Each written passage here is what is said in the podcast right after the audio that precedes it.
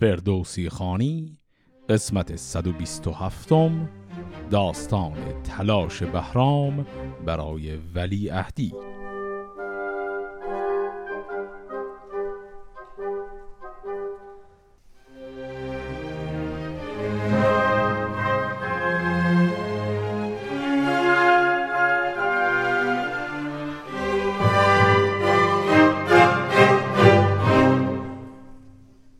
قسمت قبل با هم دیدیم که بهرام که تحت نظر منظر و نعمان بزرگ شده بود الان برگشته به کاخ پدرش یزدگرد ولی در همون ابتدای برگشتن اظهار نارضایتی و شکایت کرد از بدرفتاری پدر با او و نامه نوشت مخفیانه به منظر که کمی کمک به او کنه و منظر هم این کمک رو کرد.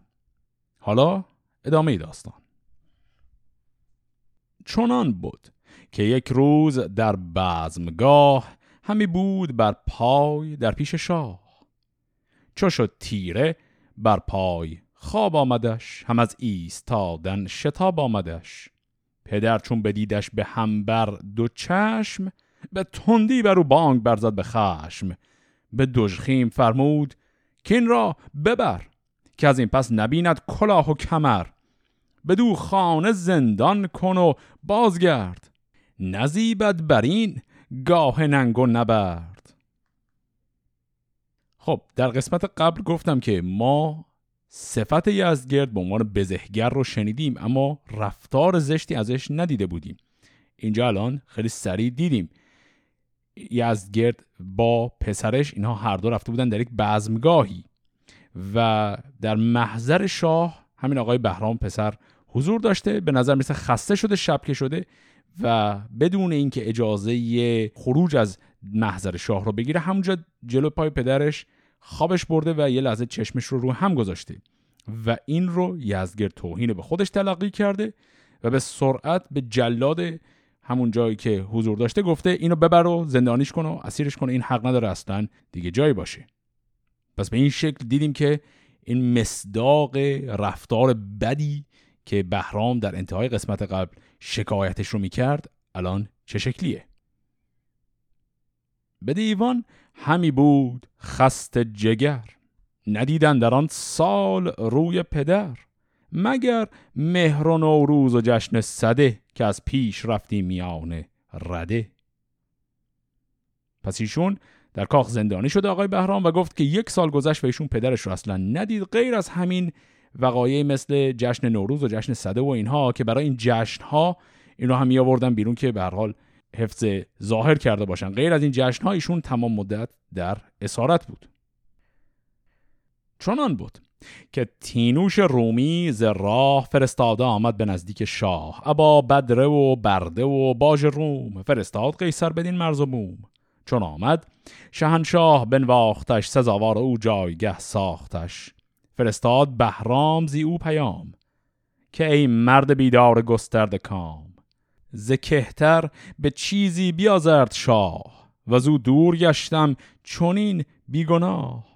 تو خواهش کنی گر تو را بخشدم مگر بخت پژمرده بدرخشدم. سوی دایگانم فرستد مگر که منظر مرا به ز مام و پدر. چو تینوش بشنید پیغام اوی برآورد از آن آرزو کام اوی. پس فرستاده به نام تینوش از منطقه روم اومده که هدایا و اون خراج سالیانه روم به ایران رو بده. او که اومده آقای بهرام که در اسارت هست مخفیانه خبری میرسونه به او که من اینجا اسیر شدم و تو شفاعت من رو بکن و به یمن حضور تو شاید بپذیره. و تینوش هم همین کار رو می‌کنه. دلازار بهرام از آن شاد گشت و از آن بند بیمایه آزاد گشت.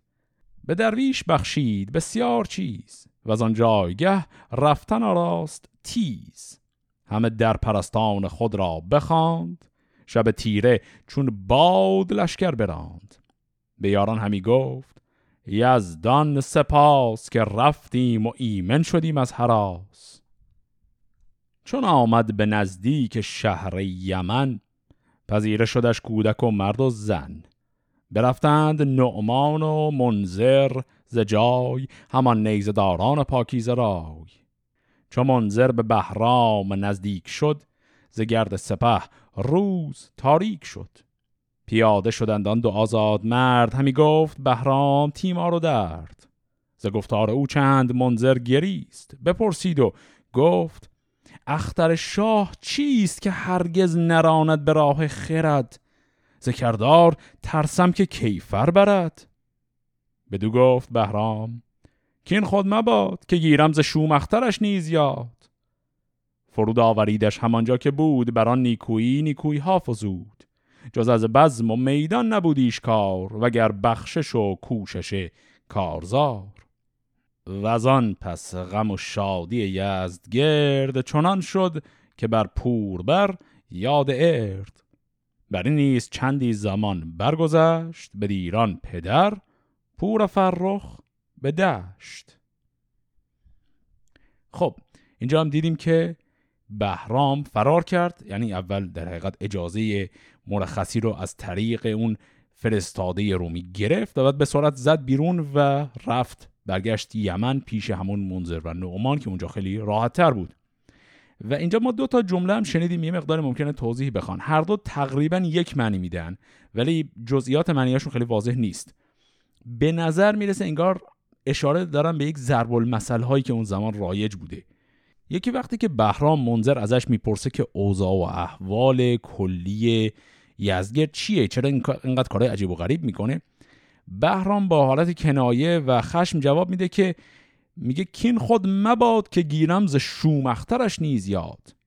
این چیزی که اینجا داره میگه احتمال ضرب المثلی بوده. معنیش تا حدی واضحه. معنیش اینه که من انقدر از او الان نفرت دارم که اصلا حاضر نیستم خبر ازش بگیرم.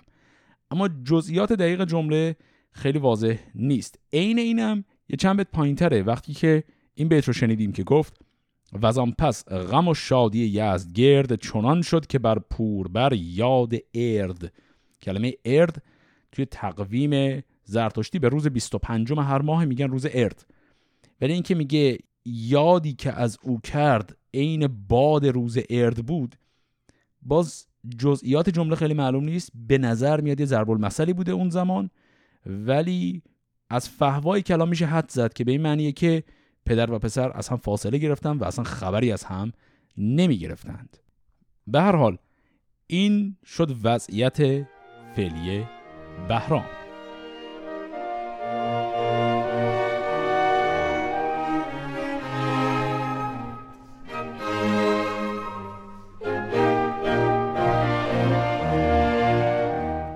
ز شاهی پراندیشه شد یزد گرد ز هر کشوری موبدان کرد گرد. به دختر شناسان بفرمود شاه که تا کرد هر یک به دختر نگاه. که تا کی بود در جهان مرگ اوی؟ کجا تیره گردد سر و ترگ اوی؟ چو باشد کجا باشد آن روزگار که پژمرده گردد رخ شهریار؟ ستاره شمر گفت که این خود مباد که شاه جهان گیرد از مرگ یاد. چو بخت شهانشاه بد رو شود از ایدر سوی چشمه سو شود. فراز آورد لشکر و بوق و کوس به شادی نظاره شود سوی توس بر آن جایگه بر بود هوش اوی چون این روز بگذشت بر گوش اوی.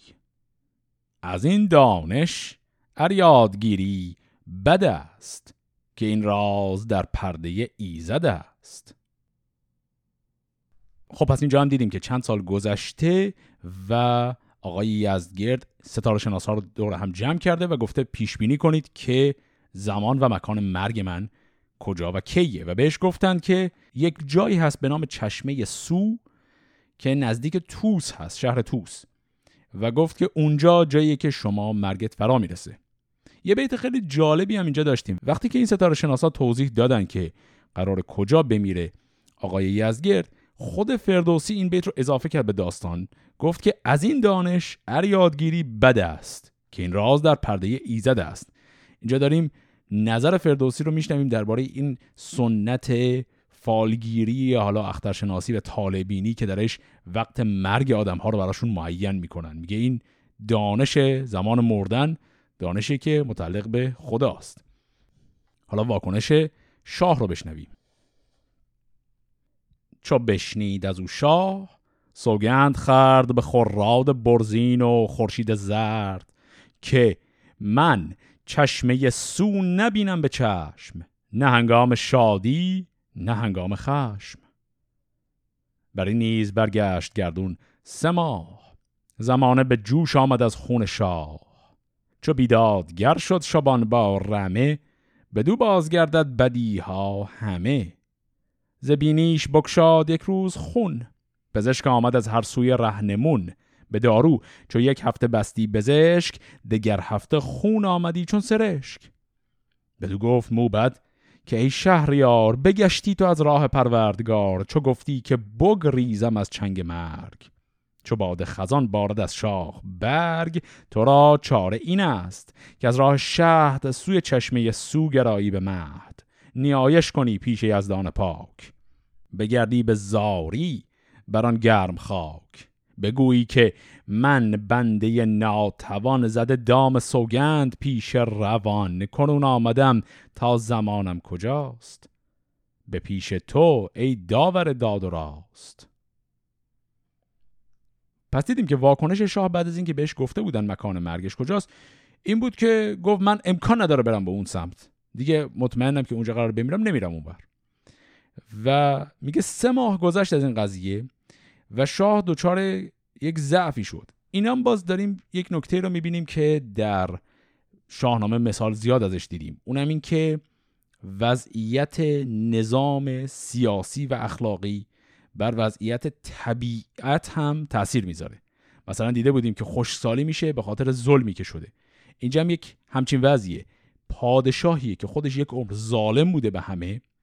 و الان طبق چیزی که در این شعر گفت گفت که چو بیدادگر شد شبان با رمه بدو بازگردد بدی ها همه. همه بدی هایی که کرده برگشت به خودش و در طبیعتش اینجوری نمود پیدا کرد. طور که دچار یک مریضی عجیبی شد. می‌گفت که خون دماغ می‌شد و هرچی هم جلو خون دماغش رو می‌گرفتن هی دوباره خون میومد پس در نهایت نتیجه که گرفتن این بود که به خاطر روی گردان شدن از تقدیر این بلا داره سرش میاد. بهش گفتن که تو چون خبر مرگ خودت رو شنیدی داری ازش فرار می‌کنی این یک ظلمیه که به خودت هم کردی و این شده نتیجهش. برو به سمت همون چشمه سو اونجا تضرع و زاری کن در نزد خدا تا خدا تو رو ببخشه چو بشنید شاه این پسند آمدش. همان درد را سودمند آمدش. بیاورد سیصد اماری و مهد گذر کرد بر سوی دریای شهد. شب و روز تازان به مهدن درون زبینیش گه گه همی رفت خون. چون نزدیکی چشمه سو رسید برون آمد از مهد و دریا بدید. از آن آب لختی به سر برنهاد ز یزدان نیکی دهش کرد یاد. زمانی ز بینیش است خون بخورد و بیاسود با رهنمون منی کرد و گفت این تا این رای نشستم چو بایست چندین به جای. چو گردن کشی کرد شاه رمه که از خیشتن دید نیکی همه. ز دریا برآمد یکی اسب خنگ سرین گرد چون گور و کوتاه لنگ.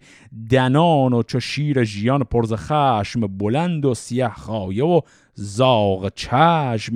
کشان دنب در پای با یال و بش سیه سنب و کفکفکن و شیر کش. چون این گفت با مهتران گرد که این را سپاه اندر آرید گرد. بشد گرد چوبان و ده کر تاز یکی زین و پیچان کمندی دراز. چه دانست راز جهاندار شاه که آوردیان اجده ها را به راه؟ فروماند چوبان و لشکر همه برا شفت از آن شهریار رمه. همانگاه برداشت زین و لگام به نزدیک آن اسب شد شادکام. چنان رام شد خنگ بر جای خیش که ننهاد دست از پس و پای پیش. ز شاه جهاندار بستد لگام به زین برنهادن همان گشت رام. جز این برنهادش براهیخت تنگ نجنبید بر جای یازان پلنگ. پس پای او شد که بندهش دم خروشان شدن باره سنگ سم بغرید و یک جفته زد بر سرش. به خاک اندر آمد سر و افسرش. خب اینجا اتفاق عجیبی افتاد. بعد از اینکه آقای یزگرد رفت به سمت همون چشمه ایشون قرار بود وقتی میره به سمت اون چشمه بره و تذرع زاری کنه و به حال برای کارهایی که کرده چه این ظلمی که در حق خودش کرده چه ظلمی که در حق کل کشور کرده عذرخواهی کنه. اما رفت و اصلا خبری از همچین کاری نبود و یک اتفاق عجیبی افتاد.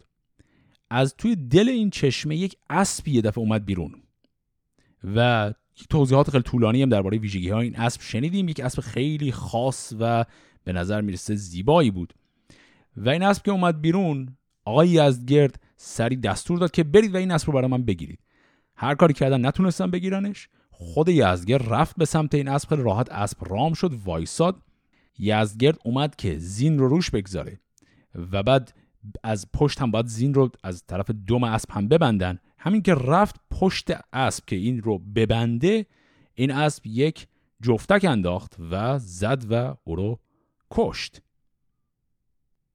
ز خاک آمد و خاک شد یزدگرد چه جگویی تو زین بر شده هفت گرد؟ چون از گردش او نیابی رها پرستیدن او نیارد بها. به یزدان گرای و بدو کن پناه. خداوند گردند خورشید و ما چون او کشته شد اسب آبی چو گرد بیامد بدان چشمه لاجورد. به دابندرون شد تنش ناپدید. کس اندر جهان این شگفتی ندید. زلشکر خروشی برآمد چو کوس که شاها زمان آوریدد به توس اینجا هم کلمه زمان همونطور که بارها در کتاب داشتیم کنایت از زمان مرگ. همه جامعه ها بردریدند پاک همه ریختند از بر یال خاک. از آن پس بکافید موبد برش میان و توهیگاه و مغز سرش بیاگند یک سر به کافور و مشک. به دیبا تن شاه بستند خشک. به تابوت زرین و در مهد ساج. سوی پارس شد آن خداوند تاج. چون این است رسم سپهر بلند چون آرام یابی به ترس از گزند. تو رامی و با تو جهان رام نیست چون نان خورده آید به از جام نیست. پرستیدن دین به هست از گناه چو باشد کسی را بدین پایگاه. چو در دخمه شد شهریار جهان از ایران برفتند گریان مهان. کنارنگ با موبد و پهلوان هوشیوار دستور روشن روان. همه پاک در پارس گرد آمدند بر دخمه یزد گرد آمدند. چو گستهم کو پیل کشتی بر اسب دگر قارن گرد پور گشسب چو میلاد و چون آرش مرزبان چو پیروز اسپفکن از گرزبان.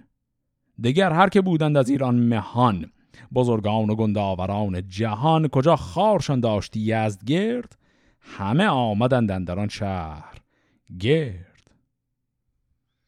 خب پس دیدیم که یزدگرد وقتی رفت به توس پیش همون چشمه که قرار بود بره دقیقا چیزی که پیش بینی می‌شد اتفاق افتاد اما به یک شکل خیلی عجیب و غیر منتظره حالا تابوت او رو برگردوندند به پایتخت و الان اسم یک سری شخصیت ها شنیدیم. اینها بزرگان سرتاسر کشور هستند. مثلا فردی به نام گستهم فردی به نام قارن پسر گشسب فردی به نام میلاد و آرش و آخر هم یک فردی به نام پیروز و این آقای پیروز رو گفت که از منطقه گرزبان میاد. گرزبان نام یک منطقه در خراسان قدیم نزدیک شهر مرو. پس اینا همه بزرگان سر تا سر کشور بودن که الان اومدن برای مراسم خاکسپاری آقای یزدگرد و یک نکته کوچک هم گفت که اینا همه کسانی هن که یزدگرد خیلی با اینها بد رفتار کرده. گفت که کجا خارشان داشتی یزدگرد پس یزدگرد با همه اینها بزرگان کشور بد رفتاری کرده ولی خب الان سر خاک سپاریش همه طبعا اومدن. حالا بریم و خاک سپاری یزدگرد رو بخونیم.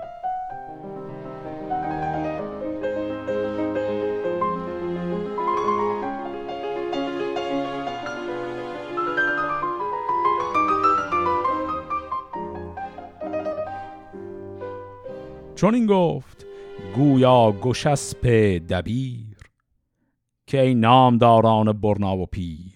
جهانبان ما تا جهان آفرید کسی زین نشان شهریاری ندید که جز کشتن و خاری و درد و رنج ز کهتر نهان کردن رای و گنج از این شاه ناباکتر کس ندید نه از پهلوانان پیشین شنید. نخواهیم بر تخت از این تخم کس ز خاکش به یزدان بنالیم و بس. سرفراز بهرام فرزند اوست ز مغز و دل و رای پیوند اوست. ز منظر گشاید سخن سر به سر نخواهیم بر تخت بیدادگر. بخوردند سوگند های گران هر کس که بودند از ایران سران که از این تخمه کس را به شاهنشهی نخواهیم با تاج و تخت مهی. بر این برنهادند و برخواستند همه شهریاری دگر خواستند. پس دیدیم که در همین مراسم خاکسپاری اتفاق خیلی مهمی افتاد. این بزرگان که دور هم جمع شدند یکیشون به نام آقای گشسب اومد و شروع کرد سخنرانی کرد. اول سخنرانیش به نظر می اومد می‌خواد نعت و ستایش این شاه از دست رفته رو بکنه اما به سرعت قضیه برگشت. فهمیدیم که نه دقیقا برعکس می‌خواد بگه که هیچ شاهی به ظالمی و ستمگری این شاهی که الان مرده ما نداشتیم. در این حد شاه بدی بوده که همه تصمیم می‌گیرن که دیگه از نژاد و رگوریشه این شاه دیگه کسی رو به پادشاهی نرسونن. و خب استدلالشون هم اینه که نفر بعدی بهرامه و میگم بهرام هم پسر یه همچین آدمیه دیگه. بهرام هم میشه یزدگرد بعدی. و ما نخواستیم آقا. اصلا همچین کسی نشه شاه بهتره. و چون اینا بزرگان کشور هستن به هر حال با هم دیگه این تبانی رو کردن که مطمئنشن شاه بعدی از این خانواده نیست. پس به عبارتی کاری که دارن می‌کنن یک جور کودتای خیلی ملایمه. حالا الان دو تا سوال مطرح میشه. یکی اینکه خبر این جریان کی به گوش بهرام می‌خواد برسه و دو اینکه حالا اینا می‌خوان یه نفر دیگر رو بکنن. شاه کیو می‌خوان پیدا کنن؟ چون آگاهی مرگ شاه جهان پراگنده شد در میان مهان الان شاه و چون پارس پهلف سپاه چو بیورد و شگنان زرین کلاه همی هر یکی گفت شاهی مراست. هم از خاک تا برج ماهی مراست. جهانی پراشوب شد سر به سر چون از تخت کم شد سر تاجور. به دیران رد و موبد و پهلوان هر آن کس که بودند روشن روان بدین کار در پارس گرد آمدند. همیزین سخن داستان ها زدند که این تخت شاهی سزاوار کیست؟ ببینی تا از در کار کیست؟ ببینیم بخشندهی دادگر که بندد بر این تخت زرین کمر که آشوب بنشاند از روزگار. جهان مرغزار است بی شهریار. یکی مرد بود پیر خسرو به نام. جوان مرد و روشن دل و شادکام. هم از تخمه سرفرازان بدوی به مرزندر از بینیازان بدوی. سپردند گردان بدو تاج و گاه برو انجمن شد ز هر سو سپاه. پس دیدیم که یک تعداد آدمای مختلف از سر تا سر کشور همه گفتن که ما شایسته پادشاهی هستیم همه اومدن به سمت پارس و بحث و جدل هم طبعا پیش اومده و در نهایت رضایت جمعی رفت به سمت یک فرد کهنسالی به نام آقای خسرو. که ایشون دو تا ویژگی داشت. یکی گفت که از تخمه سرفرازان بدوی پس درسته که مال این خاندان شاهی نبود اما به هر حال آدم نجیب زاده بود از یک خاندان اصیل.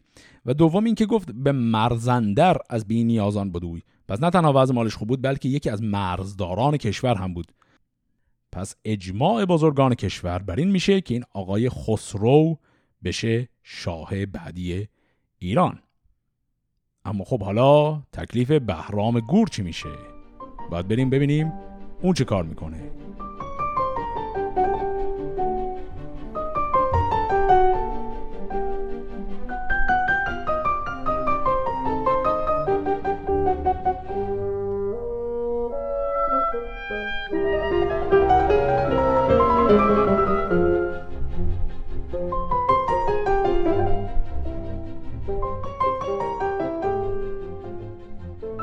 پس آگاهی آمد به بهرام گور که از چرخ شد بخت را آب شور. پدرت آن راز شاهان بمرد بمرد و همو نام شاهی ببرد. یکی مرد برگاه بنشاندند به شاهی همی خسروش خواندند. بخوردند سوگند یک سر سپاه که از این تخمه هرگز نخواهیم شاه که بهرام فرزند او همچون اوست. عذاب پدر یافت او مغز و پوست. چو بشنید بهرام رخ را بکند. ز مرگ پدر شد دلش مستمند. برآمد دو هفته ز شهر یمن خروشیدن کودک و مرد و زن. چو یک ماه بنشست با سوی شاه سر ماه نو را بیا راستگاه. برفتند نعمان و منظر به هم همه تازیان از یمن بیش و کم همه زار با شاه گریان شدند. ابی آتش از درد بریان شدند. زبان برگشادند از آن پس به پند. که ای پرهنر شهریار بلند همه در جهان خاک را آمدیم نجویای تریاک را آمدیم. بمیرد کسی کوز مادر بزاد زهش چون ستم بینم و مرگ داد. کلمه زهش رو هم قبلا داشتیم یعنی همون زادن. اینجا تعبیری که به کار برد گفت که زاییدن انسان مثل یک ستمه و مرگ یک جور عدالته. به منظر چنین گفت بهرام گور که اکنون که شد روز ما تار و تور از این تخم گر نام شاهن شهی گسسته شود بکسلد فرهی ز دشت سواران برارند خاک شود جای بر تازیان بر خباک. پراندیشه باشید و یاری کنید. به مرگ پدر سوگواری کنید. کلمه خباک رو یک بار قبلا داشتیم. به معنای آقل یا آخر گوسفندانه. اینجا یک حرف جالبی داره الان آقای بهرام می‌زنه. بهرام یک مدت خیلی طولانی داره سوگواری می‌کنه. برای پدری که ازش متنفر بوده. و الان به حال بعد از سوگواری که میگذره مدتی منظر و نومان میان و میگن آقا بس دیگه به حال ایشون هم از دنیا رفته ولی خب دیگه می‌خوای انقدر دیگه به سر روی خودت نزن و سوگواری نکن اینا می‌خوان به خیال خودشون یک جوان داغدار رو دلداری بدن اما بهرام سیاست خودش رو اینجا میگه و معلوم میشه خیلی زرنگتر از این حرف هست. حرف بهرام اینه که اگر خاندان دیگری بیاد و بر تخت پادشاهی بشینه خاندان شما یعنی همین اعرابی که با یزدگرد وضعتون انقدر خوب بود به واسطه اینکه من رو بزرگ کرده بودید یزدگرد به شما روی خوشی نشون می‌داد شما میشید دشمن شاه بعدی و این شاه بعدی میاد و می‌زنه و روزگار شما رو سیاه و تیروتار می‌کنه.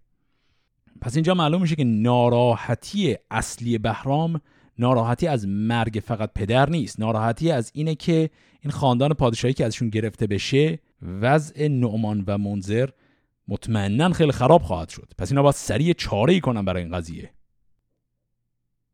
ز بهرام بشنید منظر سخن. به مردی یکی پاسخ افگند بن. چون این گفت. که این روز کار من است. بر این دشت روز شکار من است. تو بر تخت بنشین و نظاره باش همه سال با تاج و با یاره باش. همه نامداران بر این هم سخن که نعمان و منظر فکندند بن. ز پیش جهانجوی برخواستند همه تاختن را بیاراستند. بفرمود منظر به نعمان که رو یکی لشکری ساز شیران نو. ز شیبان و غسانیان ده هزار فرازار گرد از در کارزار. من ایرانیان را نمایم که شاه کدام است با تاج و گنج و کلاه. بیاورد نعمان سپاهی گران همه تیغداران نیز وران. بفرمود تا تاختنها برند همه روی کشور به پی بسپرند. ره سورستان تا در تیسفون زمین خیره شد زیر نعلندرون زن و کودک خورد بردند سیر کسان رنج ها را نبود دستگیر. پر از غارت و سوختن شد جهان چو بیکار شد تخت شاهنشهان. پس آگاهی آمد به روم و به چین به ترک و به هند و به مکران زمین که شد تخت ایران ز خسرو توهی کسی نیست زیبای شاهنشهی همه تاختن را بیاراستند. به بیدادی از جای برخواستند چون از تخم شاهنشهان کس نبود که یارست تخت کی را بسود به دیران همی هر کسی دست یاخت به شاهنشهی نیز گردن فراخت. چون ایرانیان آگهی یافتند یکا یک سوی چاره بشتافتند چو گشتند از آن رنج یک سر سطوح نشستند یک بادگر همگروه. که این کار از اندازه اندر گذشت ز روم و ز هند و سواران دشت یکی چاره باید کنون ساختن. دل و جان از این رنج پرداختن. بجستند موبد فرستادهی سخنگوی و بینا دلازادهی کجا نامان گو جوانوی بود؟ دبیری بزرگ و سخنگوی بود. بدان تا به نزدیک منظر شود. سخنگوید و گفت او بشنود.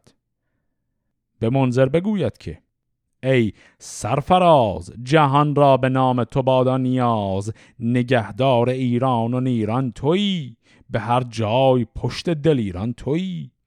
چون این تخت بی شاه و بی تاج گشت زخون مرز چون پر دراج گشت تو گفتیم باشی خداوند مرز که این مرز را از تو دیدیم ارز کنون غارت از توست و خون ریختن به هر جای تاراج و آویختن.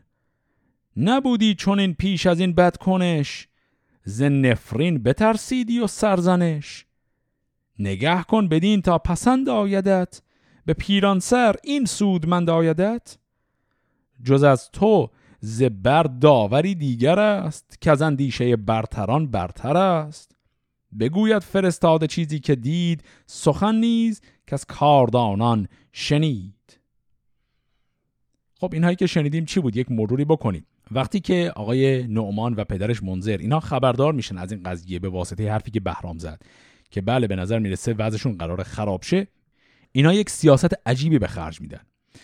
و اون همین که لشکر می‌کشند به مرز کشور و میگه که تا منطقه سورستان و تا خود شهر تیسفون همانجور رفتند و اسیر گرفتند و غارت کردند و الاخر و خبر این که به تیسفون اینا حمله کردن وقتی به اطراف هم رسید همه کشورهای اطراف هم فهمیدن که ایران نمی‌تونه از مرزهای خودش دفاع کنه. اونا هم ریختن و حمله کردن و کلا وضع خیلی خراب شد. الان کل این کار رو آقای نعمان کرده بود تا به شکل همچین خیلی خشنی جایگاه بزرگ خودشون از نظر نظامی رو به بقیه ایرانیان یادآوری کنه. و به عبارتی یه گوشمالی به اینا داده باشه که بدون تصمیم گیری و حمایت اینها همینطوری یه خاندان پادشاهی رو عزل نکرده باشن. پس کل این یک سیاستیه که آقای منظر داره به خرج میده تا توی چانزنی سر تعیین پادشاه اینها دست بالا رو داشته باشن. حالا از اون طرف بزرگان کشور هم یک فردی رو به نام جوانوی پیدا کردن که بره و پیغامی بده به این آقای منظر پیغام هم عملا همین بود که گفتن بهش که تو خودت یک زمانی نگهبان مرز کشور بودی. الان شده قارتگر مرز کشور. این چه وضعیه و این چه کاریه که صورت دادی؟ حالا ببینیم این آقای جوانوی میره پیش منظر و چه گفتگویی دارند. جوانوی دانا ز پیش سران بیامد سوی دشت نیزه وران. به منظر سخن گفت و نام بداد. سخنهای ایرانیان کرد یاد. سخنهاش بشنید شاه عرب. به پاسخ بر او هیچ نکشاد لب. چون این گفت که دانشی راه جوی سخن زین نشان با شهنشاه گوی؟ بگوی این که گفتی به بهرام شاه چو پاسخ بجویی نمایت را پس دقیقا همونطور که فکر می کردیم نامرسان رفت پیش منظر و این پیغام ها رو داد و منظر گفت که من کاری نیستم من بنده شاهم. و اینجا برای اولین بار دیدیم که یک نفر داره بهرام رو رسما به عنوان شاه میپذیره. فرستاد با او یکی نامدار جوانوی شد تا در شهریار. چو بهرام را دید داننده مرد بر او آفریننده را یاد کرد. از آن برز بالا و آن یال و کفت فرو ماند بینا دل اندر شگفت. همی می چکد گفتی از روی اوی همی بوی مشک آگد از موی اوی. سخنگوی بی فر و بیهوش گشت پیامش سراسر فراموش گشت. بدانست بهرام کو خیره گشت ز دیدار چشم و دلش تیره گشت. بپرسید بسیار و بنواختش به خوبی بر تخت بنشاختش. چو گستاخ شد زو بپرسید شاه که از ایران چرا رنج گشتی به راه؟ از این پس بر رنج یا بیز ما هم آگندن گنج یا بیز ما. فرستاد با او یکی پرخرد که او را به نزدیک منظر برد بگوید که این نامه پاسخ نبیس به پاسخ سخنهای فرخ نبیس. و از آن پس نگر تا چه دارد پیام؟ از او بشنو و پاسخش ده به کام. بیامد جوانو سخنها بگفت. رخ منظر از رای او برش گفت چو بشنید از آن مرد بینا سخن مران نامه را پاسخ افگند بن. جوانو را گفت که ای پر خرد هر آن کس که بد کرد کیفر برد. شنیدم همه هرچه دادی پیام و از آن نامداران که کردی سلام. چون این گوی که این بد که کرد از نخواست که بیهود پیکار بایست جست. شهنشاه بهرام گور ایدر است که با فر و برز است و بالشکر است. ز سوراخ چون مار بیرون کشید همی دامن خیش در خون کشید. گریدون که من بودم رایزن بر ایرانیان بر نبودی شکن. جوانوی روی شهنشاه دید و از نیز چندی سخنها شنید. بپرسید تا شاید او تخت را بزرگی و پیروزی و بخت را؟ خب اینی که شنیدیم پیغام آیه منظر بود خطاب به جوانوی. یک مروری بکنیم. حرف اصلی منظر اینه که چرا به من دارید شکایت می‌کنید که جنگ رو شروع کردم؟ جنگ رو شما شروع کردید با انکار ولی عهدی آقای بهرام. و اصل کار تقصیر خود شماست. و بعد هم این صحنه ای که جوانوی رفت و بهرام رو دید بازم تابع همون منطق همیشگی شاهنامه است. اینکه کسی که از نژاد شاهی باشه اصلا در سر و وضع و قیافه و هیکلش یک ویژگی شاهانه نمود داره. از دوره قضیه کیخسرو همین رو ما داشتیم که سر و شکل شاهان با آدمای عادی فرق می‌کنه. الان عین این قضیه رو برای بهرام هم دیدیم. این آقای جوانوی بهرام رو که دید از هیبت و زیبایی و بزرگی او اصلا حیرت کرد. و الان داره منظر این رو استناد می‌کنه بهش و میگه تو که دیدی این بهرام چه شکلیه؟ برو به اونها بگو بهرام با این سر و وضع هیکل شایسته پادشاهی نیست یعنی؟ و این شد پیغام منظر ز چو بشنید از آن سان سخن یکی روشن اندیش افگند بن. چون این داد پاسخ که ای سرفراز به دانایی از هر کسی بینیاز از ایرانیان گر خرد گشته شد فراوان از آزادگان کشته شد. کنون من یکی نام جویم کهن. اگر بشنوی تا بگویم سخن.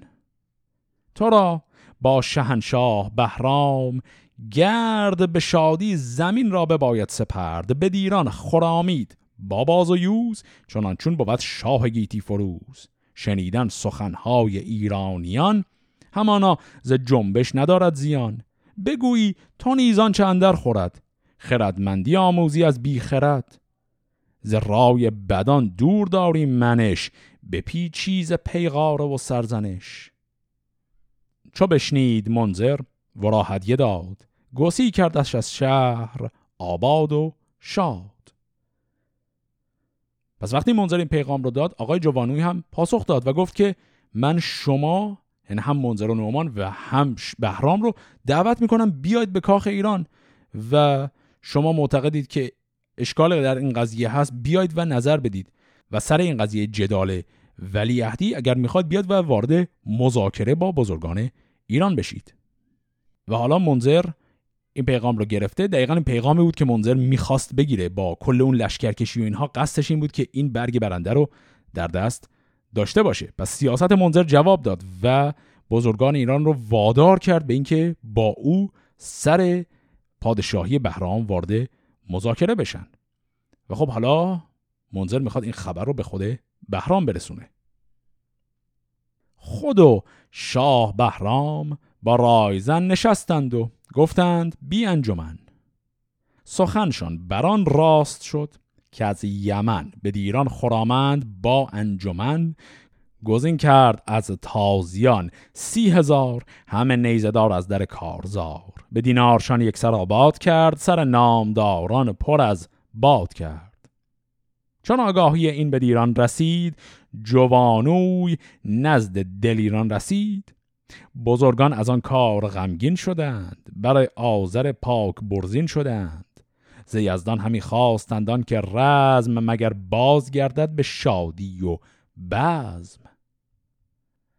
پس بهرام با منظر الان راهی شدن به سمت پارس و از اون طرف هم بزرگان پارس خبردار شدن که اونها دارن میان. چون منظر به نزدیک جهرم رسید بر آن دشت بیاب لشکر کشید سرا پرده زد راد بهرام شاه به گردندر آمد ز هر سو سپاه. به منظر چنین گفت که رای زن به جهرم کشیدی ز شهر یمن. کنون جنگ سازیم گر گفتگوی چو لشکر به روی اندر آورد روی. بدو گفت منظر مهان را بخوان چون آیند پیشت برارای خان سخن گوی و بشنو از ایشان سخن کسی تیز گردد تو تیزی مکن. بجوییم تا چیستشان در نهان؟ کرا خواند خواهند شاه جهان؟ چو دانسته شد چاره آن کنیم گر آسان بود کینه پنهان کنیم. و ریدون کجا کین و جنگ آورند بپیچند و خوی پلنگ آورند من این دشت جهرم چو دریا کنم ز خورشید تابان سریا کنم. برانم که بینند چهر تو را چون این برز بالا و مهر تو را خردمندی و رای و فرهنگ تو شکیبایی و دانش و سنگ تو. نخواهند جز تو کسی تخت را کله را و زیبایی و بخت را. و ریدون که گم کرده دارند راه بخواهند بردن همی از تو. گاه من و این سواران و شمشیر تیز برانگیزم در جهان رستخیز. ببینی بروهای پیچان من فدای تو بادا تن و جان من. چو بینند بی مر سپاه مرا همان رسم و آین و راه مرا. همین پادشاهی که میراث توست پدر بر پدر کرد شاید درست. سدیگر که خون ریختن کار ماست. همان ایزد دادگر یار ماست. کسی را جز از تو نخوانند شاه که زیبای تاجی و زیبای گاه. ز منظر چو شاه این سخنها شنید بخندید و شادان دلش بردمید. پس دیدیم که الان دعوت شدن به سمت پارس منظر با یک لشکر خیلی عظیمی رفته اونجا. و الان که لشکر کشیدن بهرام اولین حرفی که زدیم بود که مگه ما نیومدیم برای گفتگو؟ این لشکر برای چیه؟ و منظر توضیح داد که گفتگو می‌کنیم باشون اگه پذیرفتن اون چیزی که ما می‌خوایم رو که خب خیلی هم عالی. اگرم نه که خب ما این لشکر. می‌بینیم که چه کار میشه کرد. و نکته هم که باز منظر اینجا تکرار کرد این بود که باز اشاره به همون قضیه ویژگی های ظاهری. گفت که اینا من مطمئنم تو رو به این قیافه و سر و ببینن و ببینن که اصلا تو چهره و اندامت یک شاه درش هست این به خودی خود قضیه رو اصلا حل می‌کنه و اینا می‌فهمن که تو باید شاه باشی. ولی اگر نشد هم به حال ما اینجا لشکرمون رو آماده داریم. پس الان بهرام با سیاست و حمایت منظر و نعمان اومده تا تاج پادشاهی که ازش به سادگی گرفته بودند رو پس بگیره. ادامه این داستان رو با هم در قسمت بعد خواهیم خوند. فعلا خدا نگهدار.